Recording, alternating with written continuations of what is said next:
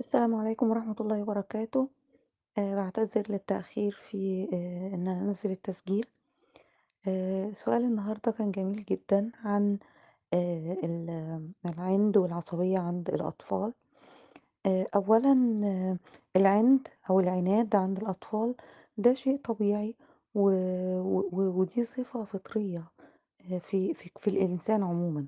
ربنا حط عن في الإنسان العند أو المثابرة اللي إحنا بنقول عليها بشكل إيجابي بقى المثابرة علشان الإنسان يحاول مرة واتنين وتلاتة وما ييأس.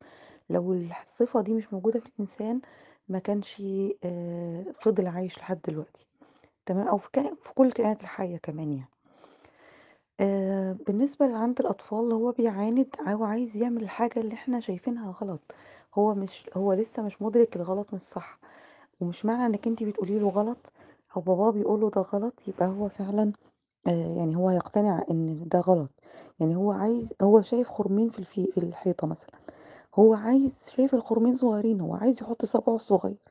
في الخرم الصغير ده بتاع الفيشة يعني انت بتقولي له غلط. غلط ليه؟ يعني طب امال أنتوا عاملينهم ليه أساسا الخرمين بتوع الكهرباء دول؟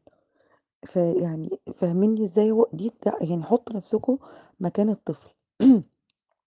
تقولوا له مثلا ما تمسكش السكينة بتاع السكينة عشان ما تعورش نفسك. طيب ما أنا ال... ما انت ماما بتمسك السكينة اشمعنى أنا يعني اللي هعور نفسي؟ ماما مش بتعور نفسها ليه؟ مهما قلت له انت إيدك صغيرة أنت م- لأ هو لسه خلاص مش هيدرك دي دلوقتي تمام؟ وهكذا بقى. آه نقطة إن إحنا بنزعق له فإذا آه آه أنا زعق له يبقى صوتي يعلى. صوتي يعلى ده معناها إن أنا بعترض. معناها إن دي طريقة للاعتراض أنا بقول له لما تحب يا حبيبي تعترض زعق آه لما تحب يا حبيبي تعترض صرخ آآ لمّا تحب تقول لأ أو تصِر على حاجة زعّق، زي ما أنا بازعّق لك، علشان آآ أنا مثلًا ب ب باعبّر عن غضبي بده. فبرضه لو أنا استعملت معاه الضرب يبقى دي برضه وسيلة إن هو يعبّر بيها عن غضبه. أنا اللي باعلّم الطفل الوسيلة اللي يعبّر بيها عن غضبه. طيب هُم بيجننونا ويطلّعوا عينينا ويخرّجونا عن شعورنا، مش مسؤوليتهم، إحنا مسؤوليتنا نسيطر على شعورنا. إحنا مسؤوليتنا نسيطر على ردود أفعالنا مع الطفل قدر الإمكان أنا مش يعني مش بتكلم من كوكب تاني طبعا الواحد ممكن آه، أعصابه بتفلت بس لاحظي إن كل مرة أعصابك بتفلت بيبقى أنت أصلا تعبانة أنت أصلا مجهدة طول النهار. هتلاقي نفسك بتقولي أنا طول النهار بجري وراه أو أنا طول النهار في شغلي وراجعة تعبانة ومش قادرة. يعني أنتِ بتسقطي تعبِك عليه لمجرد إن هو عمل حاجة غلط وهو طبيعي لازم يعمل حاجات كتير غلط عشان يتعلم، تمام؟ طبعًا الطفل لغاية 5 سنين هو مسؤوليتِك إنِّك أنتِ تحافظي عليه، أنتِ تحوّطي عليه، هو مسؤوليتِك إنِّك أنتِ توفّري له مكان آمن يلعب فيه براحته ويجرّب كل حاجة ويطلع وينزل، بس تأمّنيه، يعني ما احطّلوش مثلًا حاجات آآ تتكسر وتعوّره وأقول له حاسب، آآ ما احطّلوش فيَش كهربا مفتوحة وأقول له ما تح ما تقرّبلهاش، آآ ما اسيبلوش حاجة عالية وأقول له ما تطلعش عليها وتُقع تتعوّر.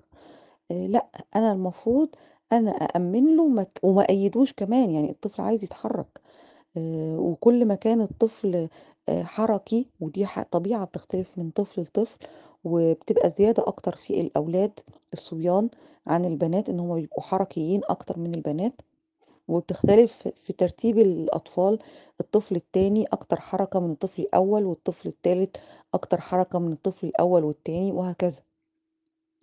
ف أ أنا لازم آآ آآ أوفّر له كمان إن هو يتحرّك، مش هاربطه على رجلي ولا هاربطه جنبي وأقول له ما تتحرّكش، تمام؟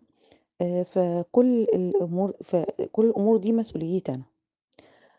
طيب آآ لمّا مثلًا بي بيشبط في حاجة أو عايز يعمل حاجة أو قُلت له على كذا حاجة على كذا مرّة على حاجة لأ، آآ وهو مُصِر. الأسلوب بقى اللي المفروض إن أنا أعوّد طفلي عليه هو الآتي: بامسكه أو يعني يعني باثبّته قدّامي ويبقى عيني في عينه، لإن الeye contact مهم جدًا مع الطفل، يعني ما ينفعش أكون باشتغل مثلًا باعمل حاجة في المطبخ باطبخ سيب ال الس السكينة يا أحمد.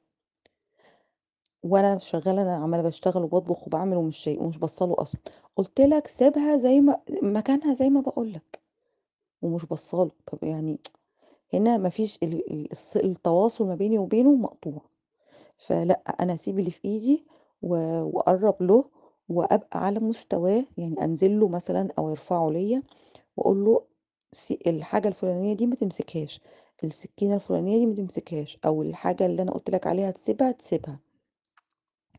آآ علشان دي غلط، ولو ما سِبتهاش هن هنقعد هنتعاقب، أيًا كان بقى العقاب هنتكلم بعد كده على أساليب العقاب، بس المهم آمم أو آخُدها منّه، يعني في ال ال الأطفال لغاية يمكن 3 سنين أو 4 آآ ممكن أو الأفضل إن أنا أستعمل معاهم طُرق الإلهاء، بمعنى إيه، بمعنى آخُد منّه حاجة وأدّي له حاجة تانية، مش آخُد منّه حاجة من إيده، يعني هو مثلًا كل شوية يشِد الكوباية اللي هتتكسر، آخُدها منّه وأحطّها بعيد، يشِد حاجة كوباية تانية هتتكسر، آخُدها منّه تاني وأحطّها بعيد، وواحدة تانية وأحطّها بعيد، طَب ما هو إيده فاضية، يعني هو كل شوية عايز يشغِل إيده دي بحاجة، آآ فأنا أش أشيل منّه الكوباية اللي هتتكسر وأدّي له مثلًا مكانها كوباية تانية، لعبة، حاجة بتطلّع صوت، المهم ألهيه بحاجة عن الحاجة الغلط اللي هو إيه، عايز كان عايز يمسكها الأول.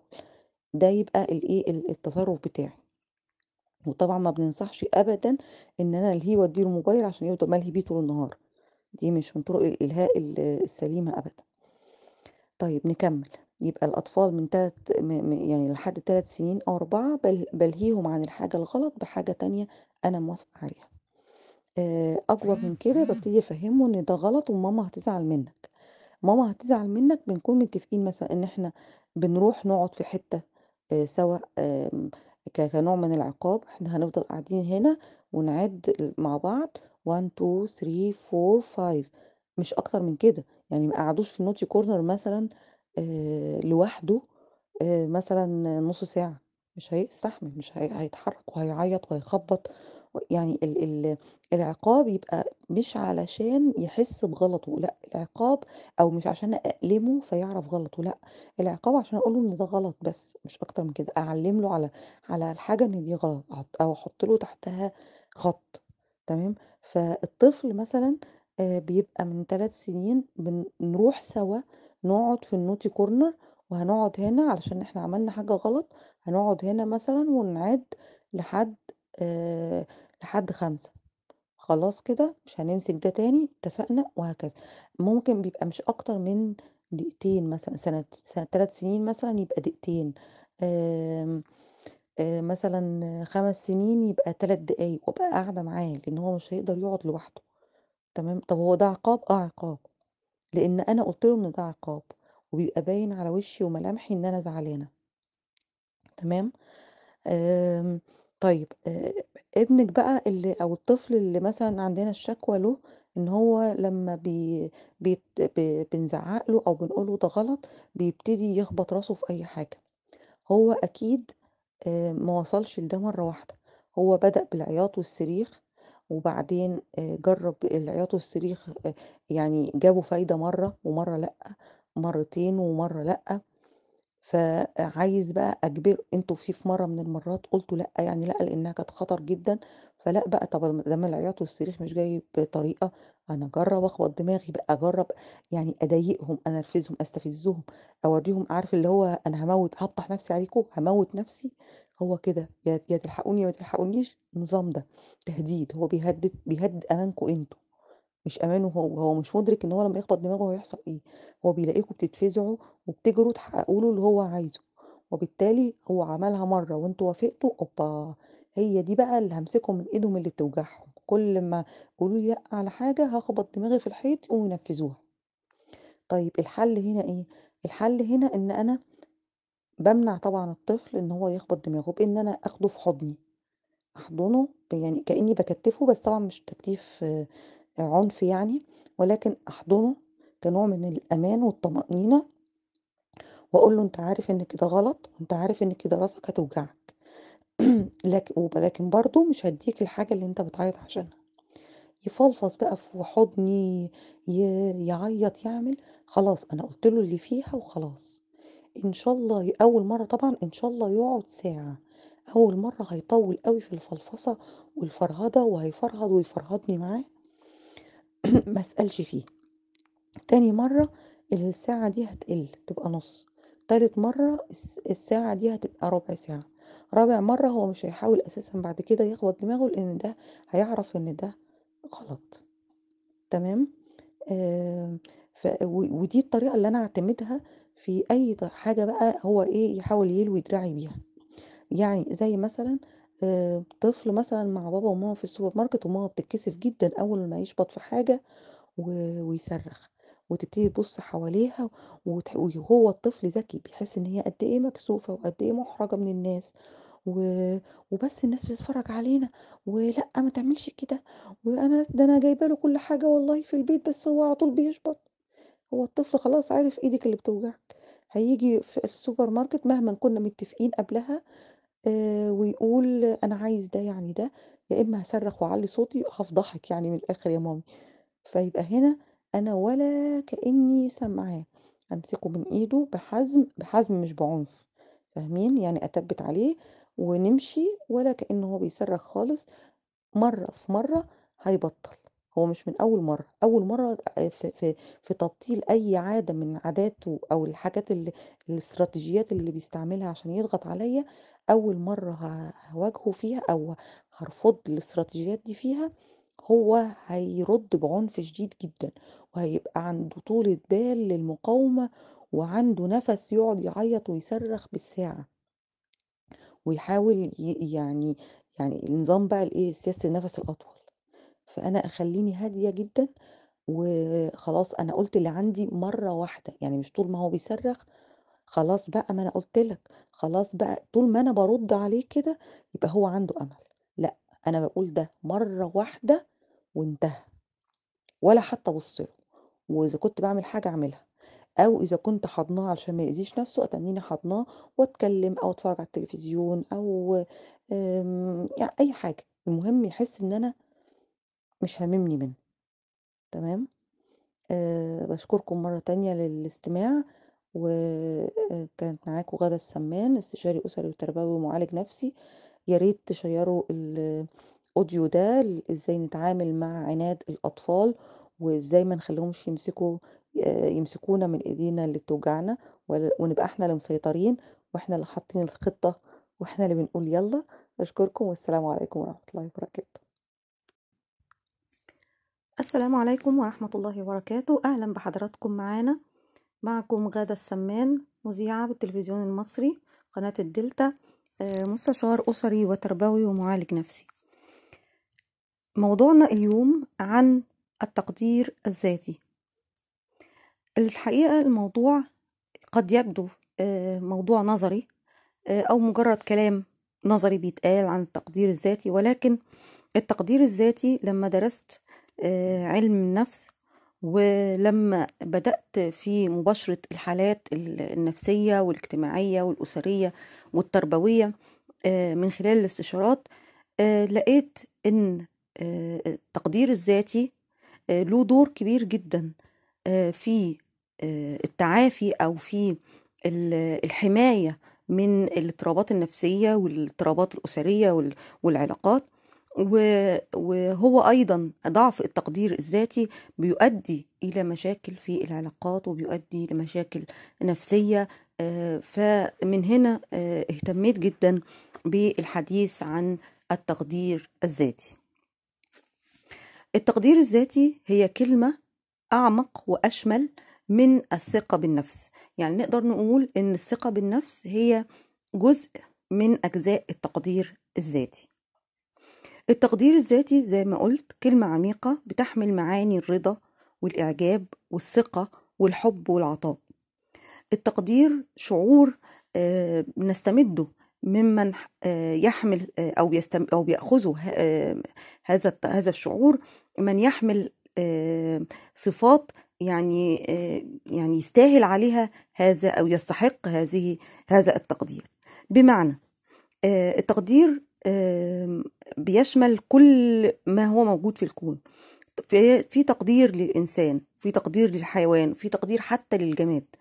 إحنا بنقدر الأشخاص الفاعلين في حياتنا. بنقدر الأب الأم القائد المعلم الأصدقاء. وفي بعض ال ال ال الحيوانات أو المخلوقات بنقدرها زي الأسد لقوته الكلب لوفائه الكروان لصوته. بنقدر آه، مثلا جمادات زي بنقدر ما بنقدر الجامع والكنيسة لمكانتهم ودورهم. فتقدير أماكن بعينها حتى بالنسبة لنا إحنا كأشخاص لأن ليها ذكريات في حياتنا. شعور التقدير ده شعور بنمارسه مع كل آه، شيء حوالينا أيا كان بشر أو جماد أو حيوان. مع أنفسنا بنمارس المفترض يبقى عندنا أو نمارس التقدير مع ذواتنا الداخلية. آه، إن إحنا إنك تقدر ذاتك ده أساس كل علاقاتك ده أساس نجاحك في الحياة. التقدير الذاتي مش أمر ترفيهي ولا ولكن هو من أساسيات بناء الشخصية السليمة أو السوية هو أمر أساسي وحيوي بيساعدنا كمان على التعامل مع تقلبات الحياة صعودا وهبوطا وبيساعدنا على الحفاظ على توازننا النفسي أصحاب التقدير الذاتي المرتفع عادة أشخاص ناجحين راضيين مبتسمين متفائلين. طبعا كل الناس بتواجههم صعوبات في الحياة لكن أصحاب التقدير الذاتي آه، بيقدروا يواجهوا هذه آه، المصاعب والإخفاقات والابتلاءات آه، اللي بيقابلوها في الحياة. الناس اللي عندهم تقدير عالي للذات بيركزوا بي- بيرتكزوا على آه، أساس متين من القوة الداخلية. عشان كده بنلاقيهم ثابتين في مواجهة المصاعب المختلفة. اسمحوا لنا نتكلم بقى بشكل مفصل عن التقدير الذاتي وأسسه وكيفية الحصول عليه آه، مع بعض إن شاء الله في هذه الأمسية